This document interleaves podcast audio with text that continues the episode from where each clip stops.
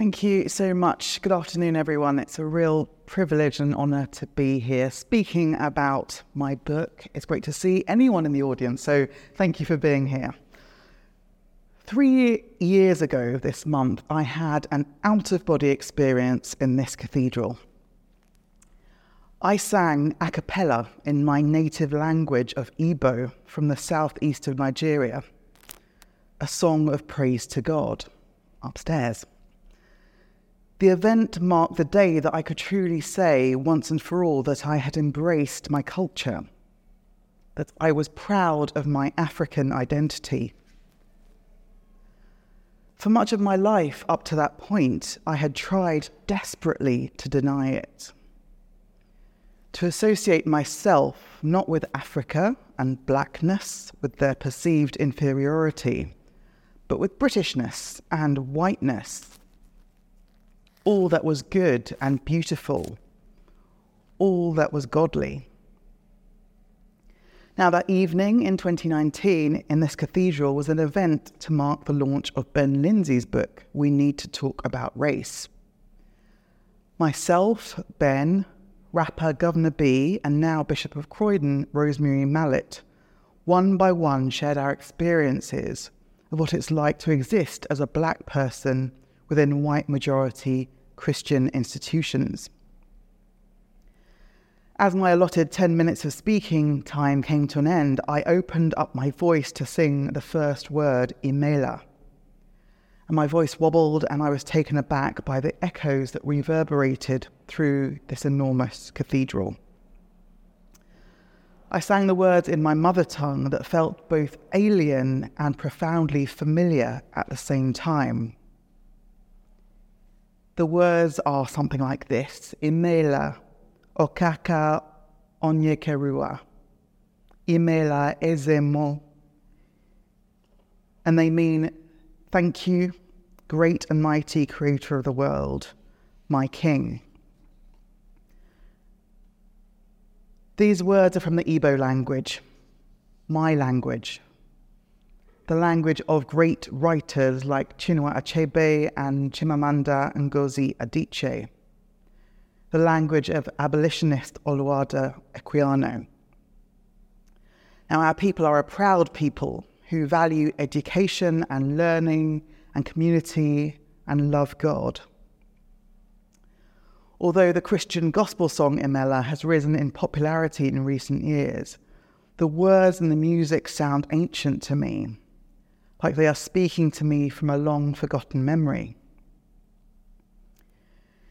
Now, I've been here uh, to St. Paul's Cathedral many times and walked past it countless more. And each time I'm taken aback by its sheer scale. It stands proud and large, peeps through the skyscrapers in London's financial district, an icon of the city. It stood here for more than 1400 years what sights it must have seen, what change, what different types of people, what brutality. Now, it stood tall through centuries of transformation, and it stood tall while the nation engaged in the inhumanity of the transatlantic slave trade, bringing hundreds of thousands of human beings from Africa to Britain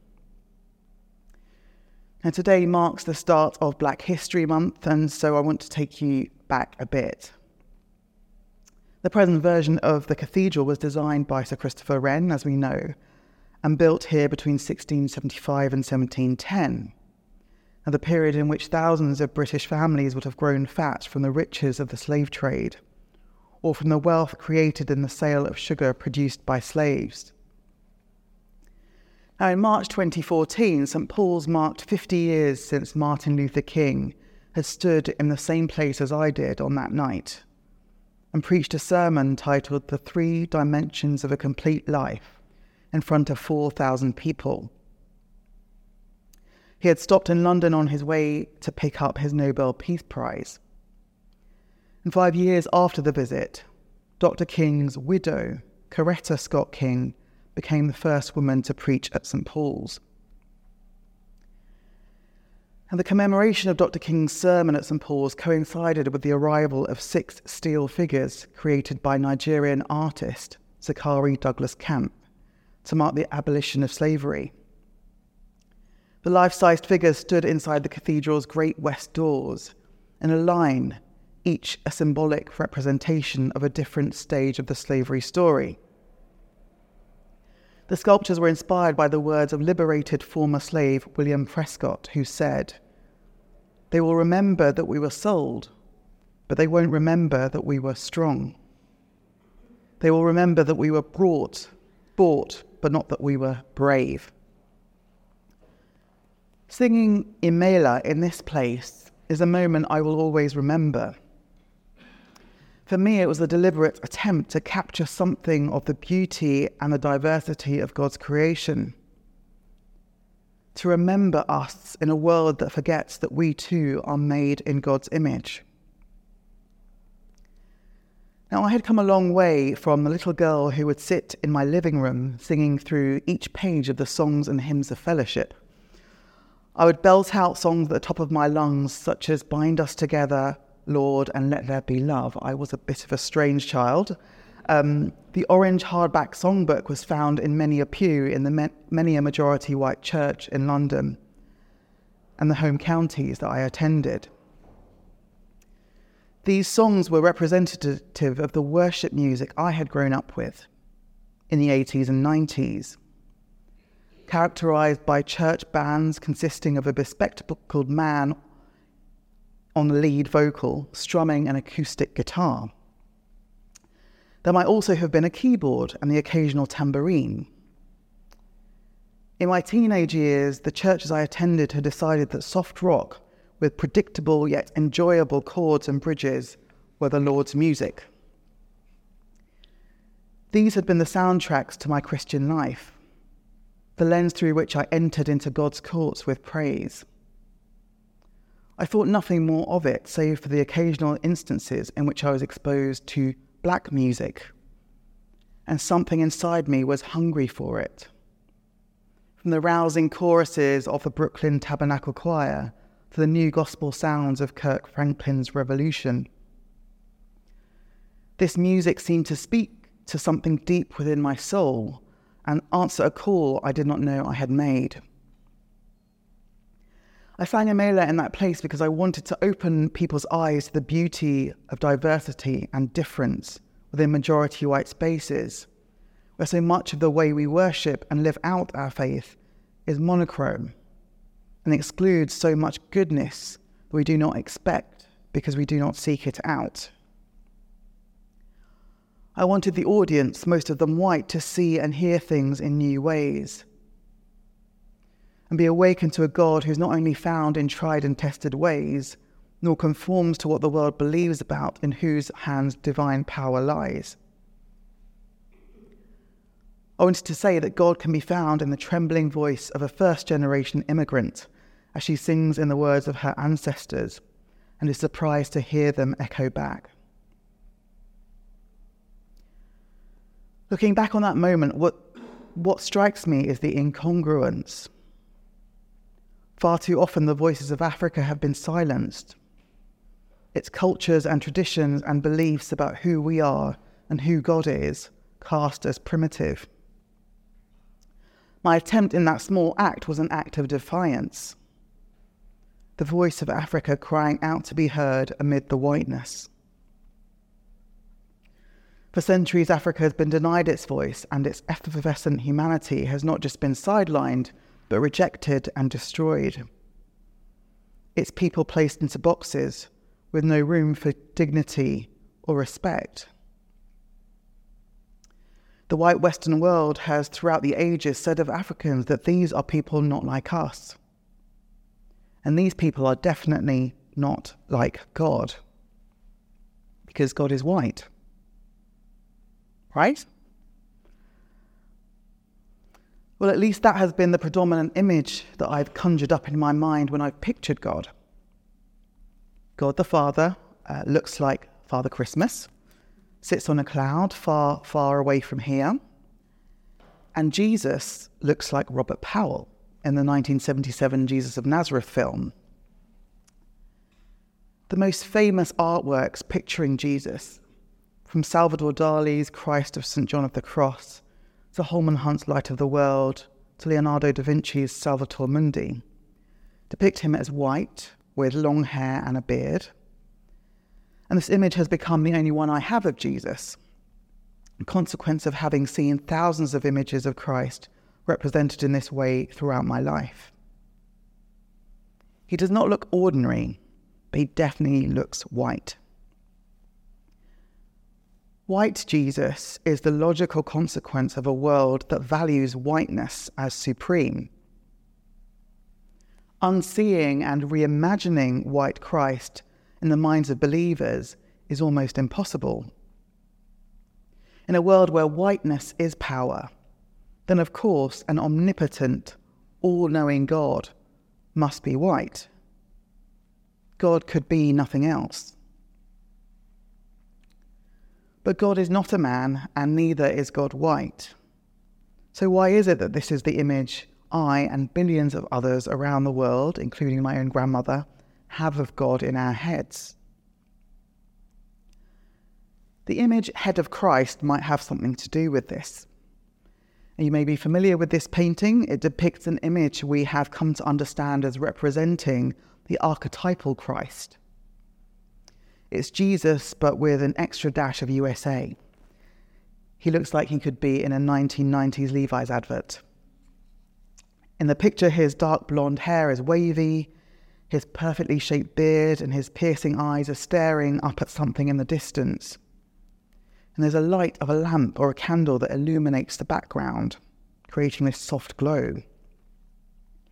Now, created in 1940, this striking image has been described as the best known American artwork of the 20th century and reproduced more than a billion times worldwide. Sallman's Head of Christ, as we have seen, is not the only depiction of Jesus resembling a white European. This is the form that's become most recognizable to people across the globe for centuries. Now, there's a long and complicated history around that, but the archetypal depiction of Jesus we see today is thought to have originated in the 4th century, during the Byzantine era, when the image of an enthroned emperor with long hair and a beard came to be the predominant way of representing Jesus. And much later on, this evolved into the more hippie like Robert Powell representation of Jesus we see today. White Jesus is the consequence of a number of Western historical, theological, and sociological prejudices that were so fundamental to the notion of white superiority that Christ could not have been anything but white. And one of the main factors, argues theologian Shawn Kelley in a book called Racializing Jesus, is that 18th century German theologians argued among themselves about the ideas that, on the one hand, Christ was ordinary, and on the other hand, he was completely otherworldly. I remember my first introduction to the historic Jesus during lectures in Christology at university. As an 18 year old who had grown up in conservative evangelicalism, I found shocking the idea that Jesus was in many ways ordinary. But placed within the historical context of first century Palestine, Jesus could be seen, um, writes Shawn Kelley, as an essentially Jewish figure whose teachings were in line with those of other Jewish sages of the time. But those who wanted to downplay the ordinariness of Jesus and elevate his unique divinity subsequently became more anti Judaism. Some theologians sought then to offer various solutions that stood Jesus apart from his Palestinianness and his Jewishness. This led to the idea that instead Jesus was in fact racially Aryan, set apart from his Jewishness and his so called ordinariness. And so that's why white Jesus became a way of emphasizing Christ's divinity, as distinct from the brownness of his historical context. Images of Jesus became less and less Jewish and more and more white as Christianity spread from the Middle East to Europe. It wasn't until I watched the BBC documentary Son of God when I was a teenager that I properly took notice of the fact that the representations of Christ, so ingrained in my mind, did not reflect the historical reality of his probable appearance. In the programme, anthropologist Richard Neave used a skull found in the region of Galilee to create a model of what Jesus might have looked like. Now, what they came up with was not beautiful by the Western standards we've been conned into thinking are objectively so. But since nowhere in Scripture does it actually suggest that Jesus was physically different from those around him, we can assume that he looked similar to the average Galilean man of his day. And so we can accept that he probably did look more like Neave's reconstruction than Robert Powell. Robert P. Jones writes in a book called White Too Long that the emphasis on a personal relationship with Jesus that is front and center in some forms of white Christianity only served to cement the depiction of Christ as white. Well, one of the main tenets of Protestant Christianity is this idea that humans do not require a church or priest as mediator in order for them to have a relationship with God. Modern Western evangelicalism can at times give the impression that this relationship with Jesus is like one we might have with a brother or even a boyfriend. as Jones puts it in his book, whites simply couldn't conceive of owing their salvation to a representative of what they considered an inferior race.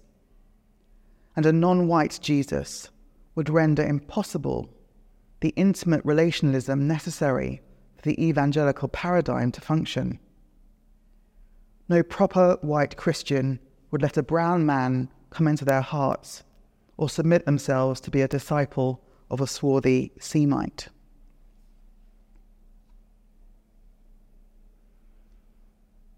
Over the centuries, God has been communicated as white. So, what does that say about those of us who are not? What does it say about those of us for whom singing Imela in Igbo in the middle of St. Paul's Cathedral um, make, makes us feel closer to God. Those of us who have to try really hard when we look in the mirror to see the image of God reflected in us.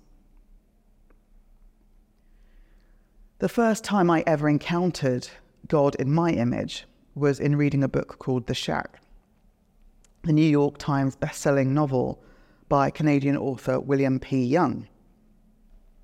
It tells the story of a man who, torn apart by grief, after an unspeakable tragedy, encounters God in three persons in a shack in the middle of nowhere.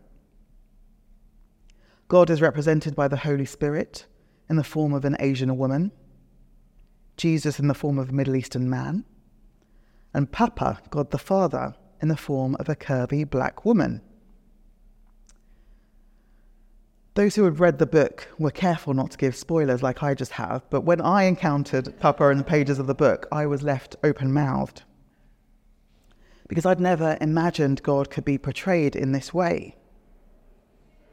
I remember calling my mum, who had read the book before me. We were excited and overwhelmed, yet also rendered speechless because God looked just like us. When the Hollywood film came out a few years later, God was played by Octavia Spencer, who ironically had played Maid Minny Jackson in the civil rights film The Help. Seeing her on screen brought it home to me even more. Here she was, a beautiful black woman playing the Almighty. And it's hard to describe what this meant to us.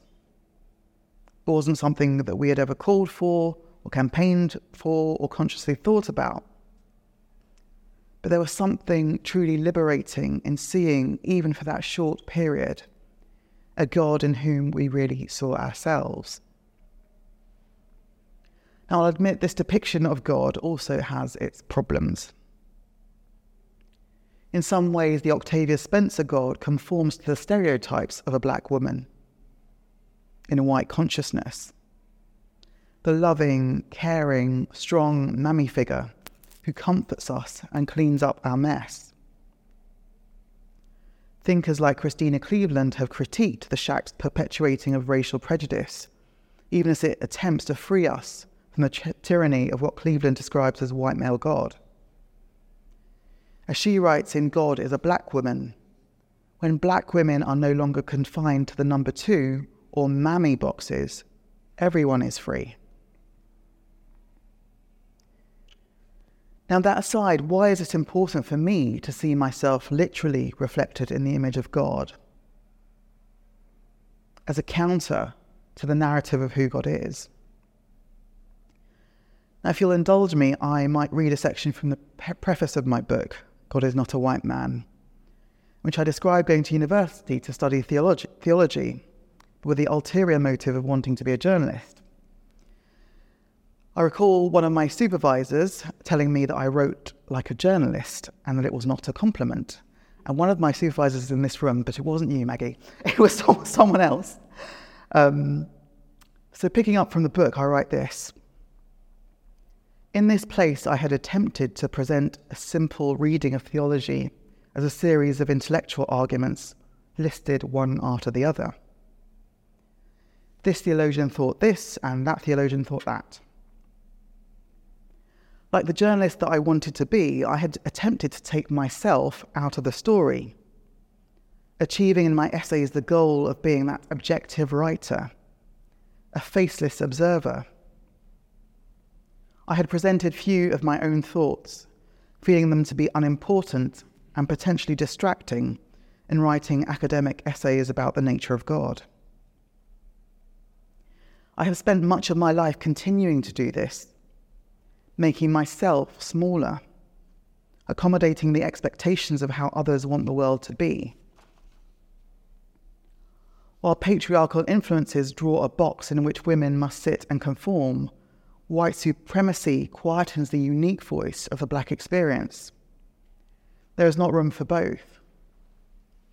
Perhaps I should have listened much earlier to the lesson that my Cambridge supervisor taught me that my voice matters not merely in the social justice or political sense, but because when it comes to theology, the personal account is just as important as the historic, academic, or intellectual. So, in the same way, my life experiences also matter. This is arguably more true of theological explorations than it is of any others.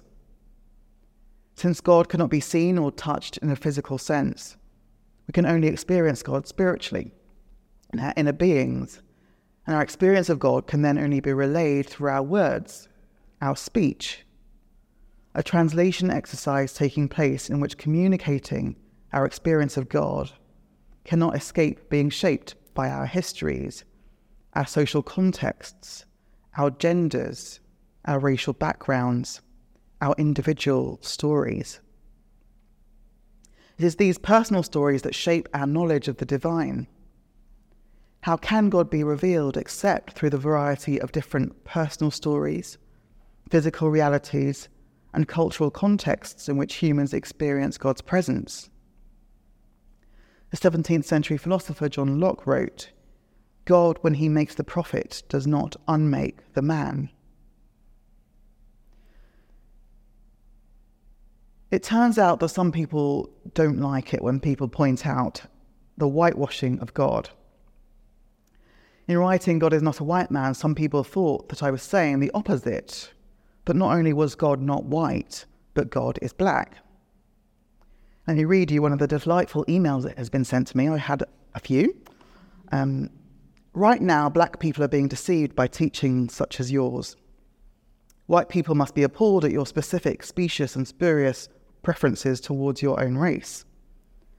I've been led to confront you because this mistaken and invented Christology of yours are as pernicious in their application as anything from another side forwarding white supremacy.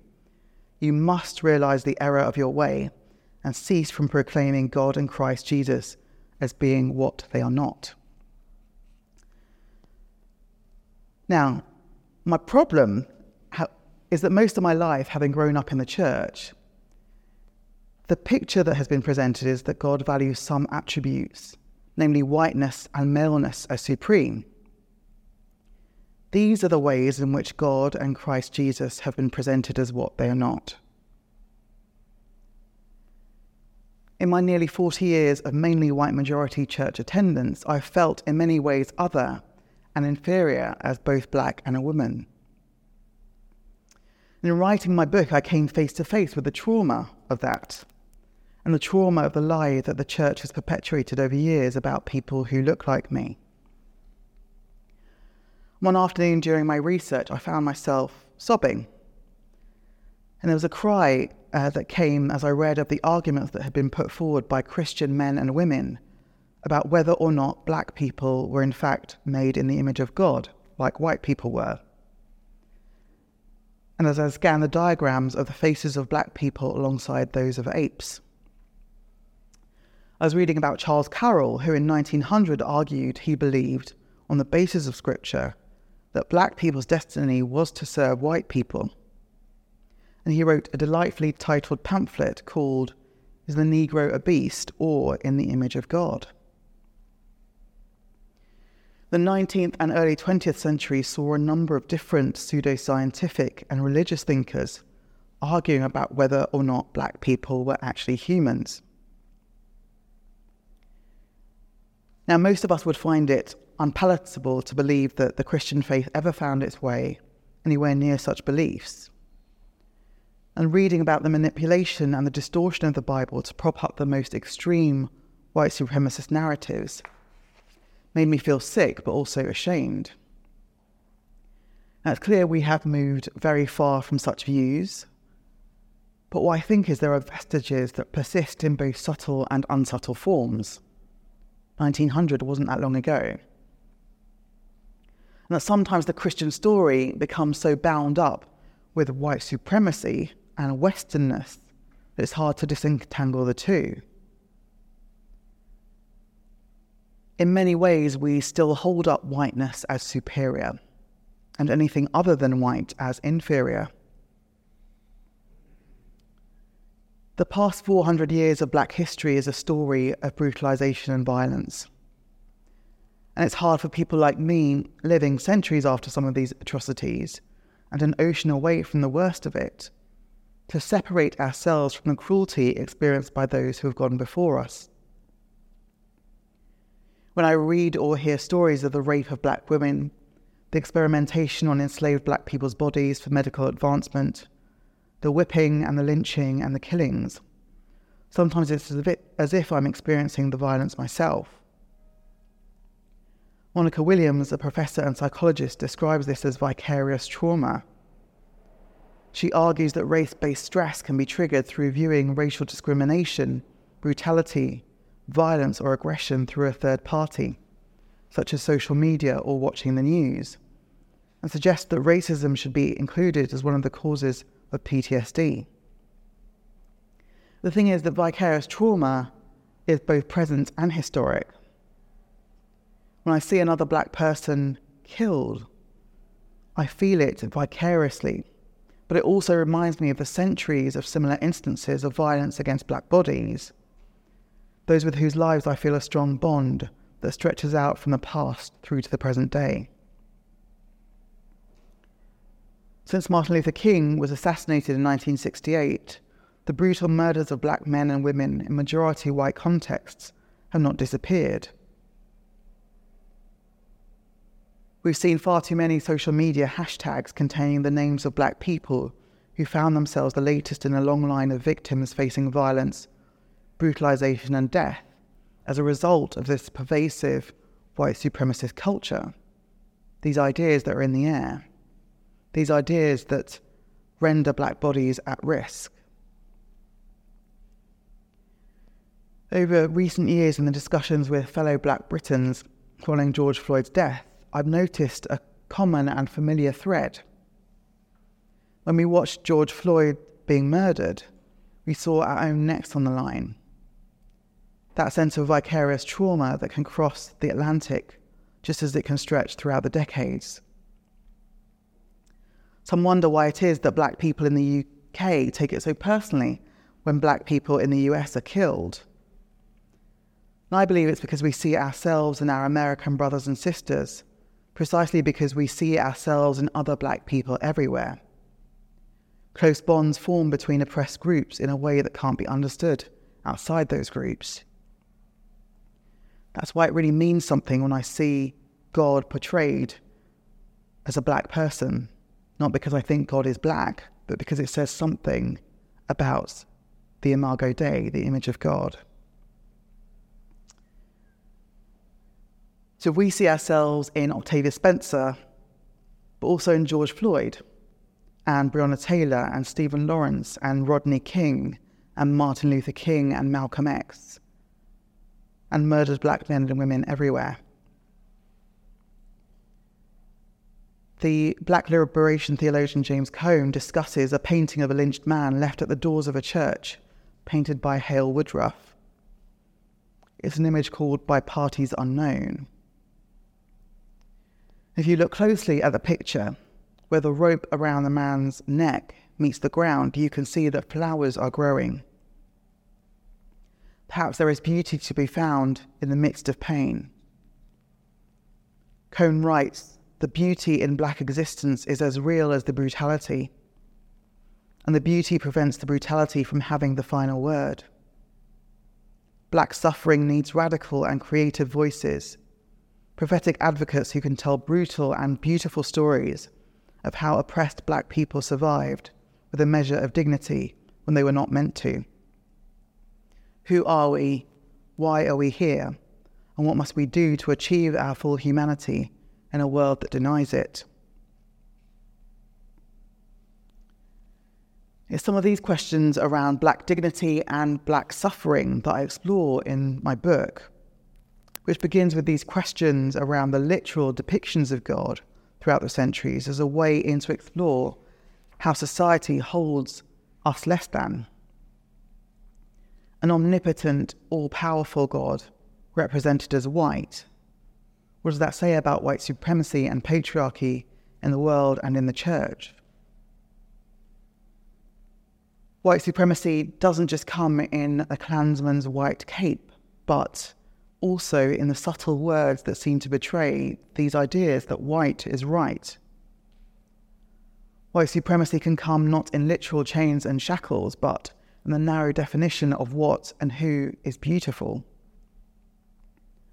White supremacy can come in a lack of welcome to anyone who is not white.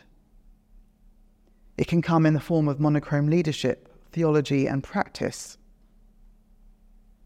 In my experience of church, despite the knowledge that God is God of all, one might be forgiven for believing that our God values whiteness white leaders, white theologians, white readings of scripture, white Western forms of worship as supreme you might be forgiven for believing that God is a white man.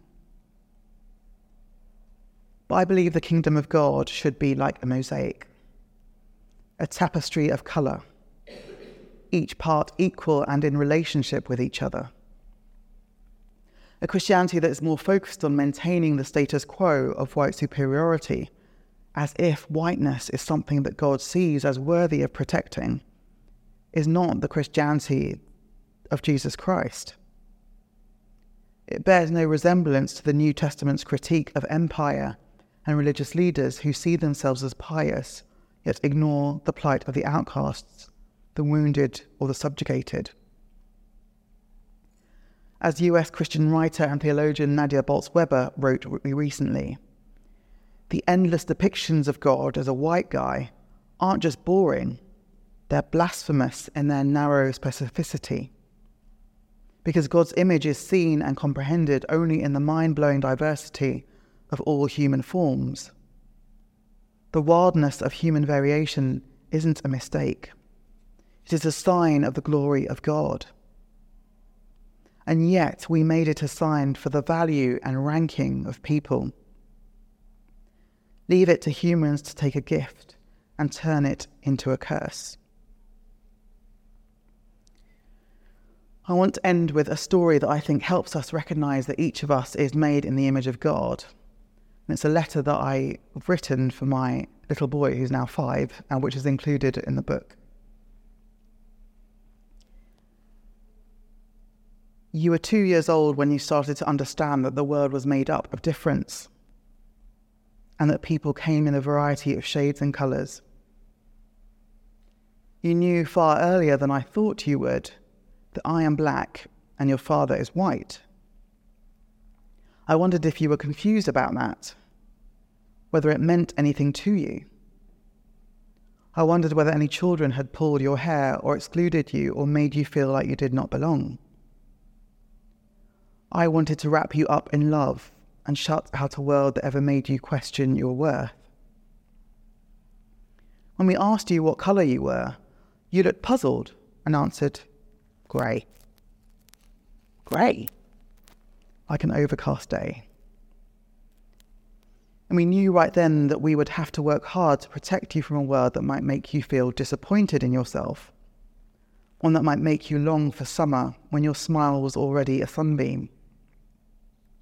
You will always be our summer. So your dad told you that you were not grey, but golden brown. And your eyes lit up. You saw in golden brown your own radiance and worth. In golden brown, we saw the image of God in you. And God said that grey, black, white, or golden brown, it was always there.